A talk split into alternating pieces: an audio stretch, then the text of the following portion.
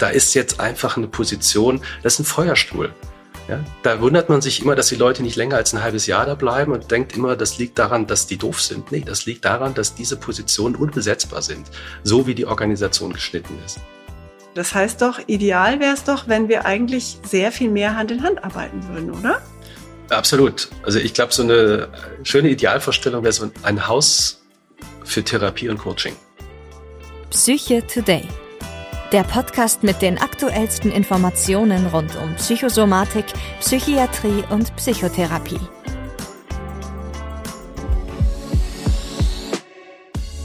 Herzlich willkommen zu einer neuen Folge von Psycho Today.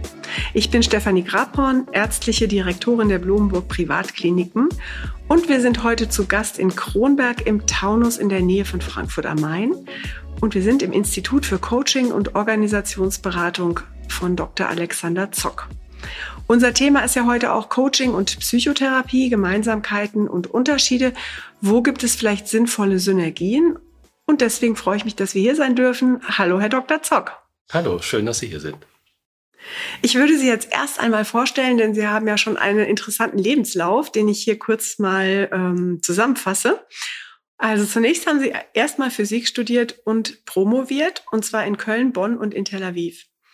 So, dann konnten Sie danach Berufserfahrung sammeln über lange Jahre als Führungskraft in einem international oder in international tätigen Unternehmen und waren auch als Geschäftsführer tätig äh, für ein Forschungs- und Beratungsunternehmen. Und dann haben sie eine Weiterbildung äh, für Beratung und Coaching begonnen im SÜS-Institut in München. Und soweit ich weiß, auch noch andere Weiterbildungen gemacht. Da kommen wir bestimmt später nochmal dazu. So, und heute sind Sie Experte und Coach für Organisationsentwicklung, Führungsteamentwicklung und Coaching. Und deswegen sitzen wir auch heute zusammen. Und jetzt habe ich gleich als erstes mal eine Frage. Warum haben Sie so ein interessantes Tier in Ihrem Logo? Das ist ja irgendwie so eine Art Steinbock oder Bock. Also da steht, das ist ein Ibex. Was hat es denn damit auf sich? Ja, das geht zurück ähm, zu dem Zeitpunkt, als ich mich äh, selbstständig gemacht habe. Da habe ich mit einer Marketing-Expertin gearbeitet und die hat mir unter anderem die Frage gestellt, wenn das, was Sie tun wollen, ein Tier wäre, was für ein Tier würde Ihnen da einfallen? Und da musste ich dann sofort eben genau an diesen Ibex denken, weil ich in Israel in der Wüste häufig wandern war und die beobachtet habe. Und das ist einfach unglaublich, wie die unter schwierigsten Bedingungen in Felswänden und so weiter klettern können. Und das hatte mich so ja, so inspiriert, dass ich gedacht habe, das wäre eigentlich ein sehr schönes Logo. Dann kam auch tatsächlich von der Grafikerin genauso eine Ausarbeitung und dann haben wir uns dafür entschieden. Und ein Tick später ist mir irgendwann aufgefallen, warum mir das vielleicht auch gefallen hat. Weil ich nämlich ursprünglich aus Köln komme. Und wenn man das Logo des ersten FC Köln sieht, dann ist da der Hennis, der Geißbock. Ah, das ist ja toll. Das ist ja eine schöne Geschichte. Also, obwohl ich ja selber mit Patienten arbeite und auch oft eine ganz genaue Vorstellung oder zumindest nach einer Weile eine Vorstellung habe bezüglich der verschiedenen Psychotherapieschulen und Techniken, die man da einsetzen kann, da bin ich aber bezüglich von Coaching-Methoden irgendwie gar nicht gut informiert, habe ich so festgestellt.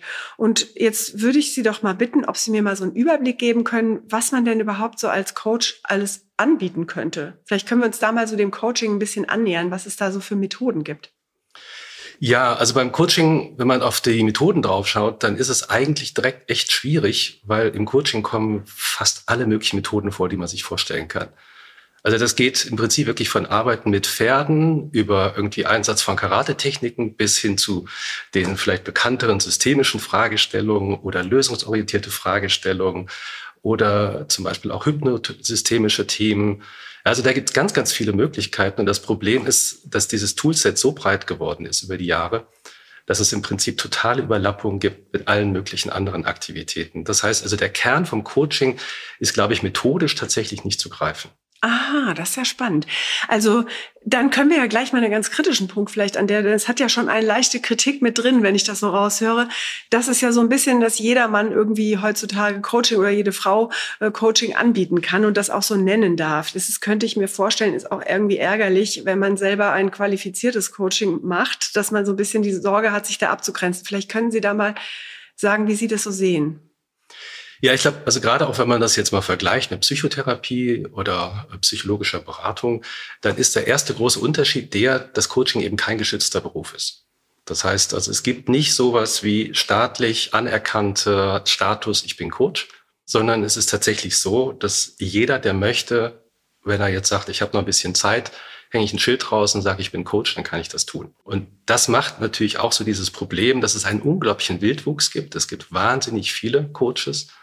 Und es gibt natürlich auch Versuche, da so ein bisschen Ordnung reinzubringen. Es gibt Verbände, die sich gegründet haben, Deutscher Coachingverband oder andere. Aber wenn man mal schaut, wie viele Mitglieder in diesen Verbänden drin sind, merkt man, das sind alles sehr partielle Veranstaltungen. Das ist also noch kein einziger Verband da, der jetzt wirklich tatsächlich komplett bundesweit von allen anerkannt würde. Und wenn man jetzt mal so guckt, was machen die? Die versuchen natürlich einmal so ein bisschen Qualitätsstandards einzuführen. Das heißt, wenn man da von denen zertifiziert wird, dann kriegt man einen bestimmten Katalog, was man nachweisen muss, was man kann. Darüber hinaus versuchen die auch so ein bisschen das Berufsbild weiterzuentwickeln und die versuchen auch so ein bisschen teilweise Netzwerkplattformen anzubieten. Aber was man davon auswählt, ist die individuelle Entscheidung eines jeden Coaches. Mhm. Und von daher muss man eigentlich sagen, wenn man einem Coach begegnet, dann ist es vielleicht ganz gut, mal so ein bisschen nachzufragen, was hat denn der oder die jetzt an Weiterbildung gemacht? Kennen die nur eine einzige Methode? Kennen die unterschiedliche Methoden? Was haben die sonst in ihrem Leben noch gemacht? Dann finde ich auch noch einen ganz wichtigen Punkt, arbeiten die zum Beispiel mit anderen Coaches in einem Netzwerk im Sinne einer Intervision, also so eine Art Qualitätssicherung oder Supervision, um da halt auch so ein bisschen sagen die Ernsthaftigkeit im Tun dann auch nochmal abzuklopfen. Also da gibt's unterschiedliche Punkte, wo man nochmal nachfragen kann. Und in letzter Konsequenz, glaube ich, ist immer wieder das Thema auch wichtig, persönliche Beziehung, passt so ein Coach zu mir oder nicht, weil das halt ein sehr persönliches Thema ist. Mhm. So, und ähm, ja, von daher ist so ein globalen Qualitätsstandard, finde ich, sehr schwer zu definieren. Mhm. Das wird man dann tatsächlich nur über diese einzelnen Punkte vielleicht ein bisschen greifen können, die ich da angedeutet habe. Mhm, sehr interessant. Also bevor ich jetzt drauf komme, ob wir Gemeinsamkeiten schon mal mit der Psychotherapie und deren Methoden oder den psychotherapeutischen Schulen finden, fragen, was haben Sie denn da für Weiterbildung sozusagen gemacht, wo Sie sich qualifizieren und sagen, mit diesen Tools arbeite ich gerne? Also einmal ganz grundsätzlich, das ist auch, glaube ich, so ein bisschen so das Hauptarbeitspferd heute in den Coaching-Methoden, das systemische Coaching. Also das heißt systemisches Denken, systemische Fragestellung. Das heißt im übertragenen Sinn, dass man nicht nur auf die Person schaut, sondern Kontexte mit berücksichtigt. Dass man immer Personen in ihren Kontexten sieht und sie auch als in ihrem Verhalten zum Beispiel als Ausdruck von bestimmten Kontextsituationen betrachtet. Das ist ein Aspekt, womit ich mich intensiv beschäftigt habe. Ein zweiter Punkt ist die Frage, gucke ich eher problemorientiert oder lösungsorientiert auf Situationen? Und da habe ich auch zum Beispiel eine Ausbildung gemacht, lösungsorientierte Gesprächsführung. Damit verbunden ist zum Beispiel auch etwas, was man Ressourcenorientierung nennen würde. Wir gehen also davon aus im Coaching, dass Leute eine ganze Menge an Ressourcen mitbringen, aber situativ keinen guten Zugriff darauf haben. Und die Arbeit des Coaches mit dem Klienten ist es dann daran zu arbeiten, dass man Wege findet, wie zum Beispiel dann für in Situationen, in denen man Zugriff auf die Ressourcen hat, das übertragen werden kann auf andere. Das wäre dann dieser Punkt Ressourcenorientierung. Also systemisch Kontext. Das zweite ist die Ressourcenorientierung. Und dann arbeite ich selber auch noch mit Aufstellungsmethoden. Das heißt systemische Strukturaufstellung, nicht Familienaufstellung. Und in diesen systemischen Strukturaufstellungen geht es eben darum, dass ich den Klienten im Coaching die Möglichkeit biete, bestimmte Problemsituationen mal zu erleben und auch sowas wie soziales Probehandeln auszuprobieren. Und das ist neben dem rein kognitiven, was halt in vielen Fragetechniken dann halt angewandt wird, auch noch eine wirklich sehr schöne Möglichkeit, um Emotionen und andere Wahrnehmungen dann auch noch mit einzubinden in mhm. den Coaching-Prozess. Also da höre ich ja so ein paar Worte, die ich als Therapeut natürlich oder Therapeutin ja auch kenne oder die andere Therapeutinnen auch kennen. Und zwar sowas wie Aufstellung, systemisches Arbeiten, lösungsorientierte und Gesprächsführung so. Das finde ich total interessant. Also haben wir da jetzt schon Gemeinsamkeiten benannt? Können wir noch mal auf Gemeinsamkeiten, die, wo Sie sagen, das hat mit Psychotherapiemethoden im weitesten Sinne schon auch was zu tun? Und dann können wir uns ja noch mal die die Unterschiede angucken. Mhm. Also was würden Sie sagen, wo gibt es so Gemeinsamkeiten? Na, ich glaube, die Gemeinsamkeiten sind ja alleine das Setting, dass man halt sagt, wir haben eine Zweiersituation, wo wir gesprächsgeführt oder interventionsorientiert versuchen, problemorientiert manche Dinge uns einfach anzuschauen. So, jetzt ist nur der große Unterschied aus meiner Sicht, dass wir in der Psychotherapie und im Coaching tendenziell andere Themen uns anschauen oder auch andere Konstellationen. Und ich finde, so ganz griffiger Unterschied ist halt, dass man sagt, im Coaching geht es eigentlich immer um die Schnittstelle zwischen Person und einer beruflichen Rolle. Ich würde zum Beispiel im Coaching jetzt nicht hingehen und ein Paarthema bearbeiten. Oder ich würde auch keine Familienthemen bearbeiten. Also keine Familienaufstellung, wenn es eine Aufstellung Genau. wäre. Mhm. Genau.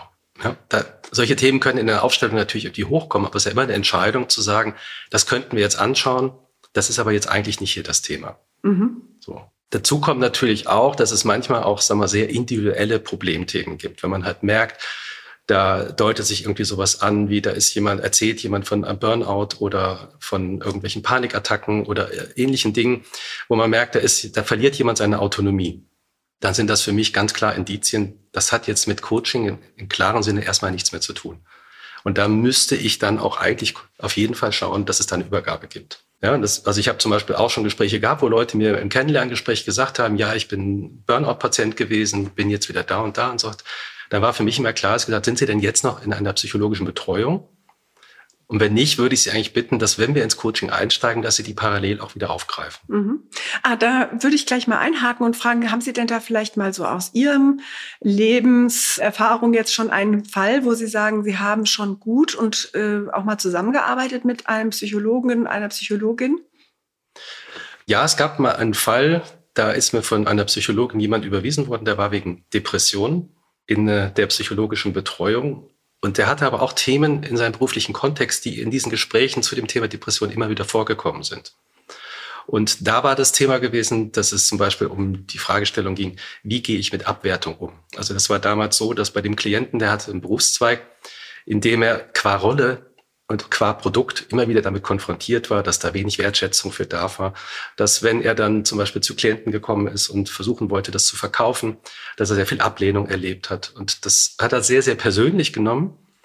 Und wir haben dann zum Beispiel im Coaching daran gearbeitet, für sich mal eine klare Trennung herbeizuführen zwischen Person und Rolle. Und dass, wenn er solche Dinge erlebt, dass das sich nicht auf die Person bezieht, sondern das bezieht sich eben auf die Rolle, in der er jetzt als Vertriebler da aufgelaufen ist. So, und solche Konstrukte tatsächlich dann für ihn greifbar zu machen und daran zu arbeiten, das ist ein ganz klares Coaching-Thema aus meiner Sicht. Mhm. Und die Betreuung einer depressiven Verstimmung, das ist etwas, was eher in den therapeutischen Bereich reinfällt, weil dafür braucht man viel mehr Zeit und auch durchaus andere Methoden und äh, ja auch äh, andere Vorgehensweisen, als das jetzt im Coaching möglich Mhm. ist. Also nicht Psychotherapie light im Coaching, sondern schon die klare Trennung zwischen den Aufgaben eines Psychotherapeuten oder einer Psychotherapeutin und der Coaches.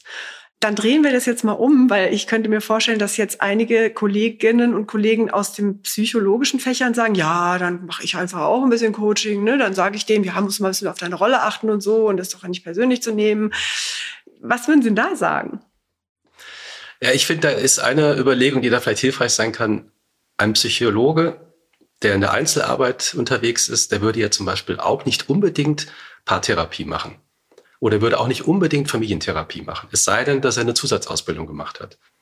Und genauso geht das dann halt auch im Coaching weiter. Natürlich gibt es Einzelthemen, wo ich mich mit meiner Rolle auseinandersetze. Es gibt aber dann auch Konfliktthemen, wo ich vielleicht eine Konfliktmoderationsausbildung oder eine Mediationsausbildung brauche. Oder ich gehe weiter und sage, dass jemand ein Thema hat, weil er in einem Team eingebunden ist und in einem Team Themen vorkommen, die halt auch überindividuell sind und ihre eigenen Gesetzmäßigkeiten haben, ihre eigenen Phänomene haben, mit denen ich mich auseinandersetzen muss. Und wenn ich da auch coachen und helfen will, sollte ich idealerweise auch eine Erfahrung haben, was in Teamkontexten eigentlich passiert und wie ich da auch zum Beispiel helfen kann. Oder aber auch weiter in Organisationskontexten. Ja, die Organisation als formaler Rahmen für meine Arbeit, weil zum Beispiel viele Rollenveränderungen hängen an Organisationsveränderungen. Und auch diese Aspekte einordnen zu können und auch zum Beispiel zu verstehen, dass es in manchen Kontexten Rollen und Positionen gibt, die in Organisationen Verwerfungslinien liegen. Wo man Mhm. sagt, da ist jetzt einfach eine Position, das ist ein Feuerstuhl.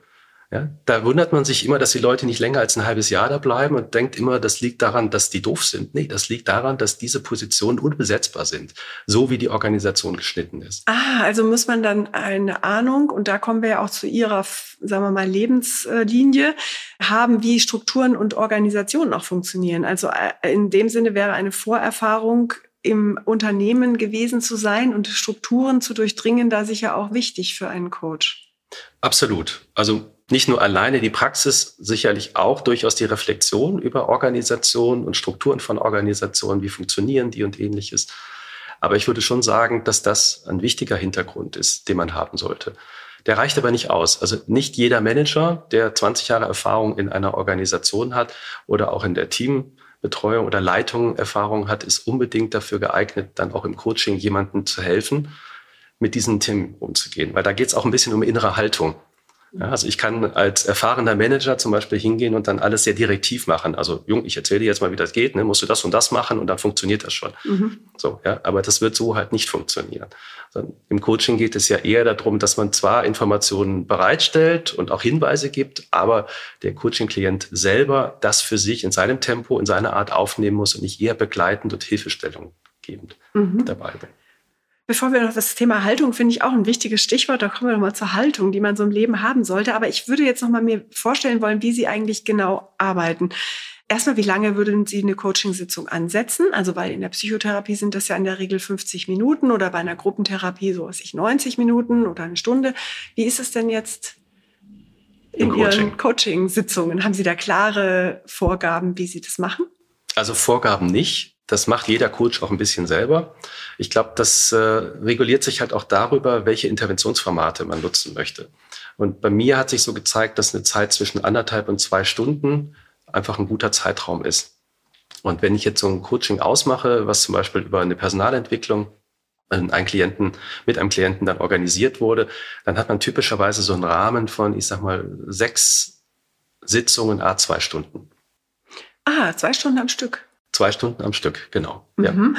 Und jetzt bei so einer Aufstellung zum Beispiel, wenn Sie mit sowas ja arbeiten, also Sie arbeiten Sie im, nur im Gesprächssituation oder stehen Sie auf, schreiben an einem Flipchart, lassen den was tun? Also muss der auch in Aktivität kommen, Ihr Coachee?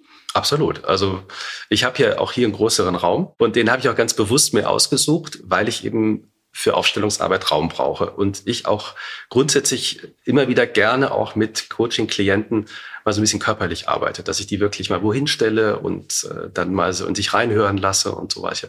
Und dafür braucht man halt auch ein bisschen Raum und einfach auch die Offenheit. Also das Coaching-Ecke heißt für mich auch wirklich Ecke von einem größeren Raum. Ne? Da gibt es keinen großen Tisch, der dazwischen ist und all solche Dinge weil man sich dann halt schneller bewegen kann, aufstehen kann. Und für mich gehört auch immer dazu, ich glaube, dass ich eigentlich in jeder Sitzung mal aufstehe und aufs Flipchart was male oder ans Whiteboard was male und so weiter, weil ich einfach auch ein visueller Mensch bin und darüber schnell auch Gedanken schneller transportieren kann.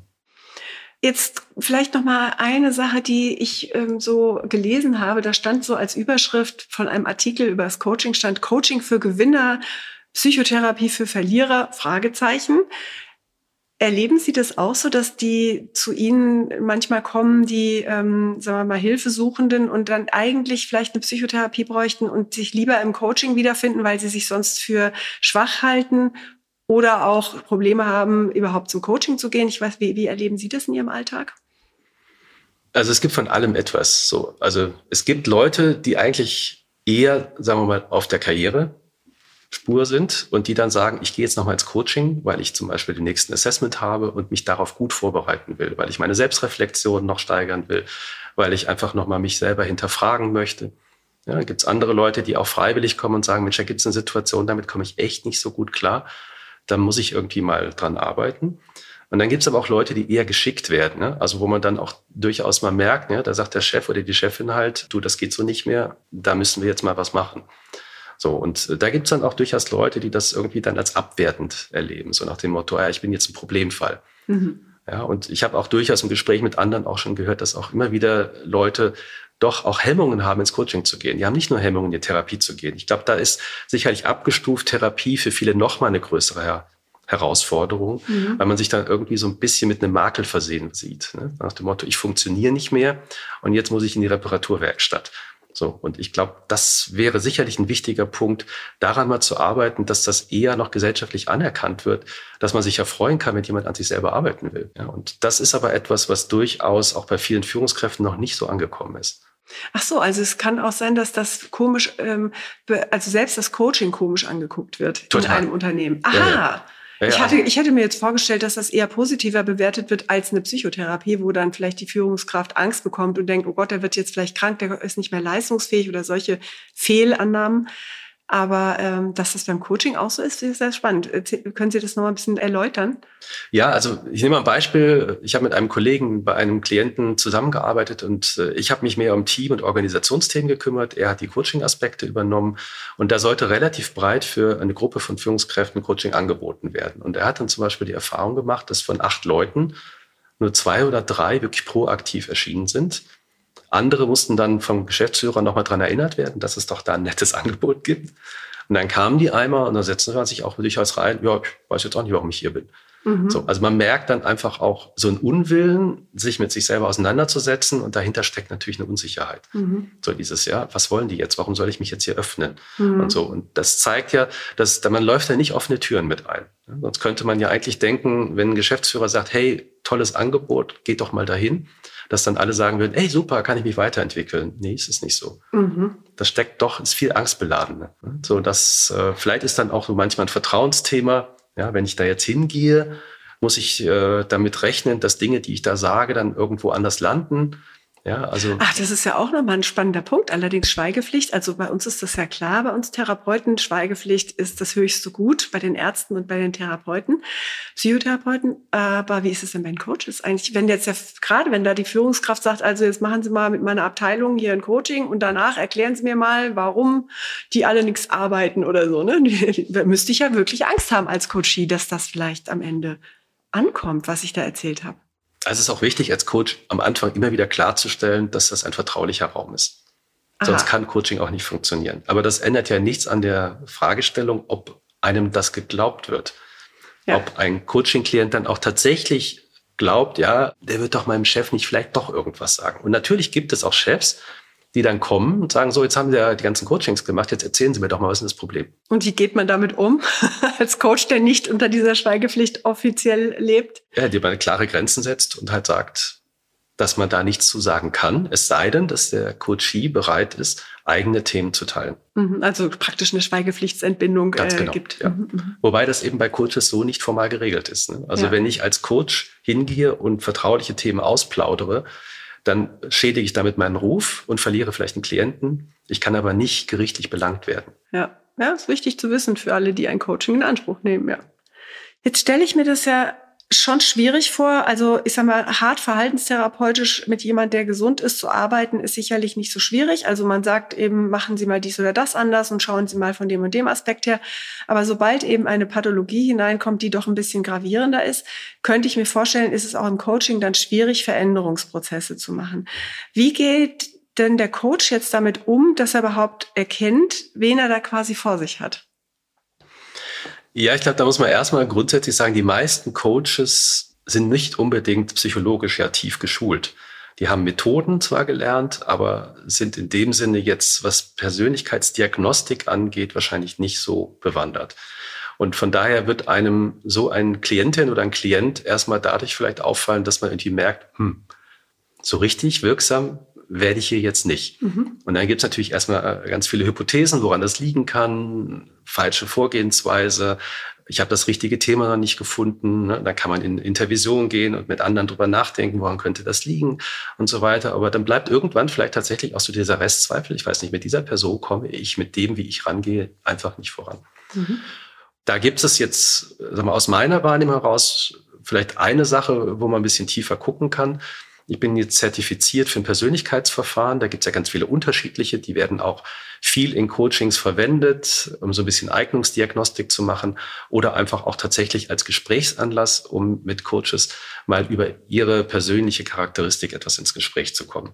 Da gibt es so mehr deskriptive Methoden wie einen Disk. Da wird uns einfach unterschieden in dominante Verhaltensweisen, Initiative, stetige, gewissenhafte oder eine Abwandlung davon ist das Stabverfahren mit ähm, man ist strukturorientiert, treueorientiert, aktionsorientiert oder beziehungsorientiert mhm. oder den bekannteren MBTI, Myers-Briggs Typenindikator und also eine ganz große Vielzahl von Dingen ist da. Mhm. Alle sehr deskriptiv. Und ich hatte mich jetzt entschieden, mich für ein Persönlichkeitsverfahren zertifizieren zu lassen, das sich PSI nennt, von Professor Kuhl in Osnabrück. Das ist psychische Subsysteminteraktion. Mhm. Und äh, sag mal, unabhängig von weiteren kleinen Details, was ich daran sehr wichtig und sehr hilfreich finde, ist, dass dazwischen einer Erstreaktion unterschieden wird, also eine Charakteristik eines Klienten in einer Erstreaktion und einer Zweitreaktion. Mhm. Und diese Zweitreaktion, die bezieht sich auf Selbststeuerungskompetenzen. Und die Selbststeuerungskompetenzen können zum Beispiel bestimmte Charaktereigenschaften auf der Erstreaktionsebene überdecken, wenn die Selbst Selbststeuerungskompetenzen den Stresslevel übersteigen. Da kann man sich dann gut vorstellen, dass jemand sehr funktional erlebt wird, ne, kriegt mhm. alles ganz gut hin. Und dann gibt es aber eine Stresssituation, in der auf einmal situativ die Selbststeuerungskompetenz überschritten sind und auf einmal verhält sich diese Person völlig anders. Ja, und das kann erstmal nur auffällig sein, bis hin zu sehr seltsam.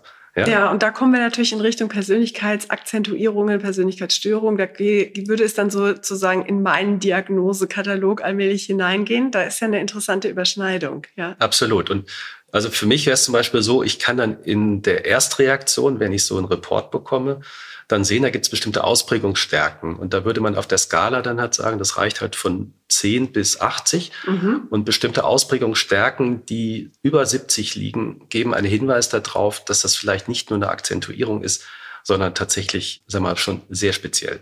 Also geht das in Richtung, wie wir zum Beispiel Persönlichkeitsstörungen versuchen zu diagnostizieren? Da gibt es ja Fragebögen in der Psychologie auch, die dann eben eine Persönlichkeitsstörung auch da erfassen, indem der Patient ankreuzen darf, was er typischerweise in manchen Situationen tun würde. Und das ist ja wahrscheinlich dem ähnlich. Absolut. Und mhm. das, was ich dann halt versuche, ist, wenn ich jetzt zum Beispiel so einen Fragebogen mit einem Klienten oder der Klient das ausgefüllt hat, wir dann das Ergebnis vorliegen haben, dass ich im Vorfeld immer wieder versuche, mit einem Kollegen, der auch sehr erfahren ist, gemeinschaftlich draufzuschauen. Mhm. Ja, auch jemand, der psychologisch da auch etwas geschulter ist, mhm. um dann gemeinschaftlich so ein bisschen zu gucken, sind da jetzt Aspekte drin, wo ich als Coach vorsichtig sein sollte oder wo zumindest so ein Ausrufezeichen dran ist. Ja, oder kann ich da mit meiner normalen coachenden Haltung einfach so reingehen? Okay. Und das wäre zum Beispiel etwas, wo ich sagen würde, das fände ich klasse, wenn sowas vertieft würde, mhm. weil man dann halt natürlich auch ganz anders damit arbeiten kann. Also, wenn ich es jetzt richtig verstehe, dann ist, wenn einer jetzt 80 Punkte hätte und man merkt, ich komme mit dem gar nicht voran oder mit ihr, ist ja mhm. durchaus auch Frauen, die sich coachen lassen, dann würden Sie die zu einer psychologischen äh, Beratung oder Psychotherapie schicken oder das zumindest ansprechen und sagen, da müssen wir vielleicht mal gucken, da ist vielleicht noch was im Hintergrund, was doch tiefer geht als ja, also was für mich dann so ein Weg wäre, ist zum Beispiel über so ein Ergebnis zu sprechen. Und mhm. dann geht's ja immer darum, dass man sagt, also wenn ich das hier so sehe, könnte das bedeuten das. Und dann mhm. fragt man halt, ist das was, was Ihnen schon mal begegnet ist? Ja, Gibt es da vielleicht so Situationen, die, Sie, die Ihnen einfallen, die mit sowas verknüpft sind? Und dann könnte man auch einen Hinweis darauf geben, dass wenn das Situationen sind, die Sie selber als problematisch erleben, wo Sie gerne auch mal tiefer reinschauen wollen, dann würde ich Ihnen empfehlen, mal mit einem Kollegen oder einer Kollegin zu sprechen, die diese Themen auf andere Art und Weise auch nochmal aufgreifen kann. Ja, das wäre dann im Prinzip eine ergänzende Arbeit zu dem, was wir hier tun.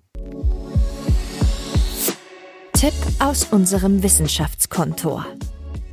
Ja, also zum Thema Wissenschaftskontor würde ich eine Sache empfehlen. Und zwar gibt es ein Online-Magazin, das nennt sich Coaching, Theorie und Praxis, ist also ein bisschen tiefer angelegt. Und äh, das Schöne daran ist, dass hier nicht nur Themen auf wirklich tiefe, substanzielle Art und Weise besprochen werden aus dem Bereich des Coachings, sondern dass das Ganze auch noch frei zugänglich ist. Häufig haben diese Journals ja das Problem, dass sie relativ teuer sind für jemanden, der da nur ab und zu mal reingucken will. Und hier findet man aber frei zugänglich eine ganze Menge an Infos. Zum Beispiel jetzt in der Pandemie war ja ein großes Thema, was mache ich jetzt eigentlich online? Kann Coaching online stattfinden? Was, worauf muss ich da achten? Welche Themen spielen da mit rein? Oder einzelne spezielle ähm, Aspekte wie Transaktionsanalyse und Coaching oder aber Narrationsarbeit und Coaching und ähnliches. Das sind alles Aspekte, die man da finden kann und das ist lohnend, da immer mal wieder reinzuschauen. Buchtipp. Ja, mein Buchtipp wäre das Buch Haltung entscheidet von Martin Permentier. In dem Buch geht es um das Thema Haltung. Und zwar Haltung verstanden im metaphorischen Sinne als die, die Weite des inneren Raums, der mir zur Verfügung steht, um die Komplexität von Umwelt und von mir selber zu halten. Und der Gedanke ist, dass wir in unserem Erwachsenenalter auch weiter reifen können, psychologisch. Und dass in diesem Modell werden sechs Stufen unterschieden, die unterschiedliche Fähigkeiten haben und unterschiedlich mit Welt umgehen. Und das ist für Coaching aus meiner Sicht eine extrem interessante zusätzlicher Inspirationsquelle, weil man auf diese Art und Weise auch Verhalten nochmal ganz anders draufschauen kann. Von daher sehr lohnt und es wird demnächst ein neues Buch geben, Haltung erweitern als Nachfolgebuch und das würde ich gleich auch schon mal mitempfehlen. Persönliche Frage.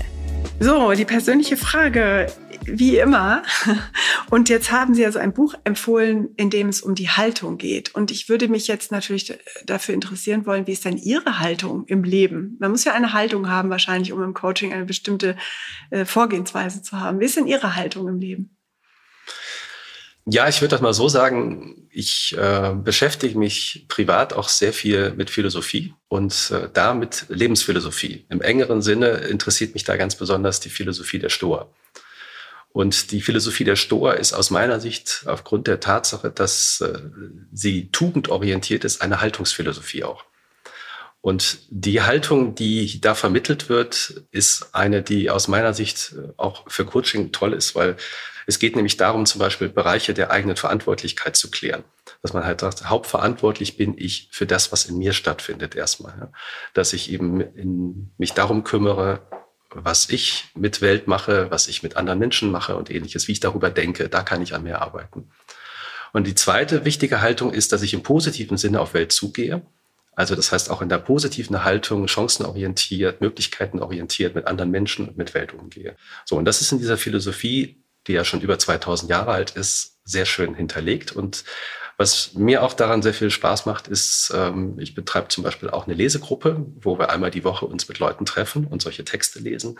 Und ganz besonders kann ich auch nochmal empfehlen, es gibt in Wyoming in den USA ein sogenanntes Story Camp, wo man sich in den Bergen treffen kann und für eine Woche mit unterschiedlichsten Leuten stoische Texte lesen kann und sich darüber austauschen kann, was das fürs Leben bedeuten kann. Und das habe ich schon zweimal gemacht und es ist alleine von der Landschaft unglaublich. Und es ist auch so, dass man an einer Philosophie merkt, ob sie gut ist oder nicht gut ist, ob die Leute, die das machen, auch nett sind. Und ich habe bisher nur nette Leute getroffen. Genau, also eigentlich wäre die ideale Welt, wenn wir jetzt mal rumspinnen dürfen, wir beide, wie die ideale Welt aussehen würde in unseren Bereichen jeweils, wäre ja dann, wenn wir immer wieder auf eine gute Art miteinander arbeiten können. Denn wenn ich mir vorstelle, jemand kommt zu mir, erzählt mir von einer sehr komplexen Organisationsstruktur in einem Unternehmen, wovon ich überhaupt nichts so richtig verstehe, weiß manchmal nicht mal, wie diese ganzen Titel eigentlich heißen, dann könnte ich dem wahrscheinlich in seiner Organisation und seinen Coaching-Sachen nicht helfen als Psychotherapeutin, wäre aber natürlich dann die richtige für den mit den 80 Punkten oder für die Frau mit den 80 Punkten, die einfach mehr Hilfe bräuchte. Das heißt doch, ideal wäre es doch, wenn wir eigentlich sehr viel mehr Hand in Hand arbeiten würden, oder? Absolut. Also ich glaube, so eine schöne Idealvorstellung wäre so ein Haus für Therapie und Coaching, wo man wirklich zusammen auch unter einem Dach sitzt und wo es auch Teambesprechungen in Anführungsstrichen gibt oder kollegiale Besprechungen, fallorientiert und wo man auch tatsächlich Klienten das Angebot machen kann. Sie kommen hierher und haben die Möglichkeit, mit Therapeuten und mit Coaches zu sprechen. Und je nachdem, was sich in ihren Themen jetzt manifestiert, können Sie da auswählen oder man würde dafür sorgen, dass die richtigen Ansprechpartnerinnen dann auch tatsächlich verfügbar sind. Und ich glaube, dass das, wenn man das auch kommunikativ gut einbettet, also wirklich nicht im Sinne einer Stigmatisierung, sondern im Sinne von, hier bekommt man alles, was man braucht, um in modernen, ansprüchlichen Verhältnissen mit sich selber gut klarzukommen. Da, wenn man das da bekommen würde, ich glaube, dass das im Endeffekt für die Gesellschaft und für die einzelnen Individuen extrem hilfreich wäre. Das ist ein total schönes Schlusswort. Das lasse ich jetzt mal so stehen, weil das auch ganz in meinem Sinne ist. Da danke ich Ihnen sehr. Ich danke jetzt für dieses Gespräch. Sehr gerne. Es hat sehr viel Spaß gemacht. Und freue mich, dass wir hier sein durften. Vielen, vielen Dank. Ja, bis bald. Tschüss.